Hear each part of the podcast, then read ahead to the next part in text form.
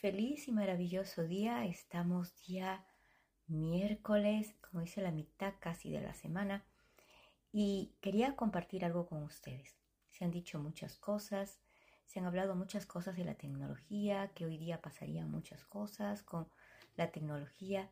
Sin embargo, creo que lo más importante es que nosotros comencemos a entender que funcionamos de una forma diferente a lo que habíamos pensado. ¿Y qué quiere decir? Somos un alto nivel de tecnología que aún nosotros mismos estamos recién redescubriendo. Sí, en esta red, en este networking que tenemos cada uno de nosotros interiorizado, que se nos hace difícil creer que lo tengamos, tenemos mucho y mucho por redescubrir. Bueno, como saben, me encanta leer. Y comencé a releer un libro que de algún tiempo lo había dejado allí. Entonces, como saben, Eckhart Tolle es uno de los maestros que a mí me fascina porque en algún momento de mi vida con Eckhart Tolle comprendí que aunque a veces decimos que somos muy humildes, el ego está presente haciéndonos recordar de una forma maliciosa que no somos quiénes somos. Y quiero leerles algo que a mí me llamó mucho la atención. Es cabello. ¿Necesitas más conocimiento? Es una pregunta que nos planteamos. Y él la plantea. ¿Crees que más conocimiento o ordenadores, tener más ordenadores y esa tecnología que van más rápidos o que puedan eh, hacer análisis científicos o también interactuar nos van a salvar? ¿Va a salvar al mundo? Es una muy buena pregunta. ¿Crees que toda la tecnología que tenemos es la que va a salvar al mundo?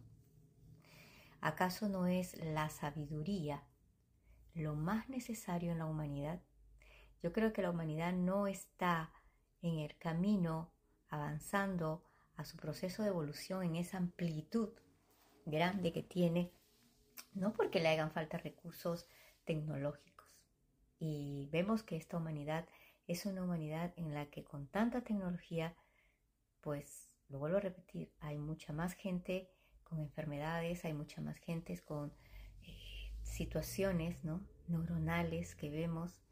Basta caminar a veces un poco por las calles y ver cuánta gente es homeless. El otro día me planteaba la idea de que ser homeless no es un estilo de vida. A veces lo vemos, es que decidió vivir así. En realidad no es eso. Ya es una enfermedad, ¿saben? Una enfermedad mental. Porque un homeless tiene una forma de comportamiento, una forma de visualizar al mundo, no porque quisiera, sino porque está afectada su sistema neuronal. Y al afectarse el sistema neuronal, definitivamente ve las cosas desde un, desde un nivel no consciente. Entonces, creo que la salud pública necesita entrar a ver precisamente esto, que ser homeless no es un estilo de vida que las personas quieran, es una enfermedad mental. Bueno, pero vamos a lo que nos dice Cartol. Cartol nos dice que lo que el mundo necesita es sabiduría, que es lo que más se necesita en este momento. Pero la pregunta que él plantea también y dice, ¿qué es la sabiduría? ¿Dónde se encuentra? ¿Alguna vez te has hecho esta pregunta? ¿Qué es la sabiduría y dónde se encuentra? Bueno, la sabiduría viene cuando uno es capaz de aquietar, de aquietarse. ¡Wow! Porque queremos tener mucha, mucha, mucha información. Voy aquí, voy allá, aprendo aquí, aprendo allá, me leo todo, pero la sabiduría para poder resolver cualquier cosa, y sobre todo las cosas de este planeta y nosotros mismos que somos parte de esta creación, la sabiduría viene cuando nosotros entramos en ese estado de quietud. Aprendemos en ese momento aquietarnos. Somos capaces de aquietarnos? Es la pregunta. ¿Te has dado la oportunidad de detenerte, aquietarte? A mí me pasa a veces, de pronto estoy haciendo muchas cosas y todo se aquieta. Me tienen que empujar a veces la misma vida o mi propia programación sabe que para encontrar respuestas necesito aquietarme. No es darle vueltas y vueltas la mente. Ahí no va. Ese no es el camino. La sabiduría llega desde otro nivel. si vemos la historia de muchos sabios, ellos se centraban a observar, a contemplar. Aquieta, solo mira, solo escucha. No hace falta nada más que aquietarse, mirar, escuchar. Y allí en ese momento en cuando te aquietas, miras, escuchas, entonces viene ese momento maravilloso que la inteligencia no conceptual, o sea, esa inteligencia de todo el programa que tenemos ahí, que es defectuoso, ya no está presente. Ese programa conceptual que anida dentro de ti deja que la quietud ingrese y permítete que la quietud dirija tus palabras y tus acciones. Sí, porque hay momentos donde tomamos decisiones que no son asertivas. Cuando llegan a mis sesiones muchas personas, ellos con su proceso a veces, dime, ¿qué hago? Vengo aquí para que me des una respuesta. Y hay algo siempre les digo, ¿está dispuesto a caminar? Yo te voy a acompañar.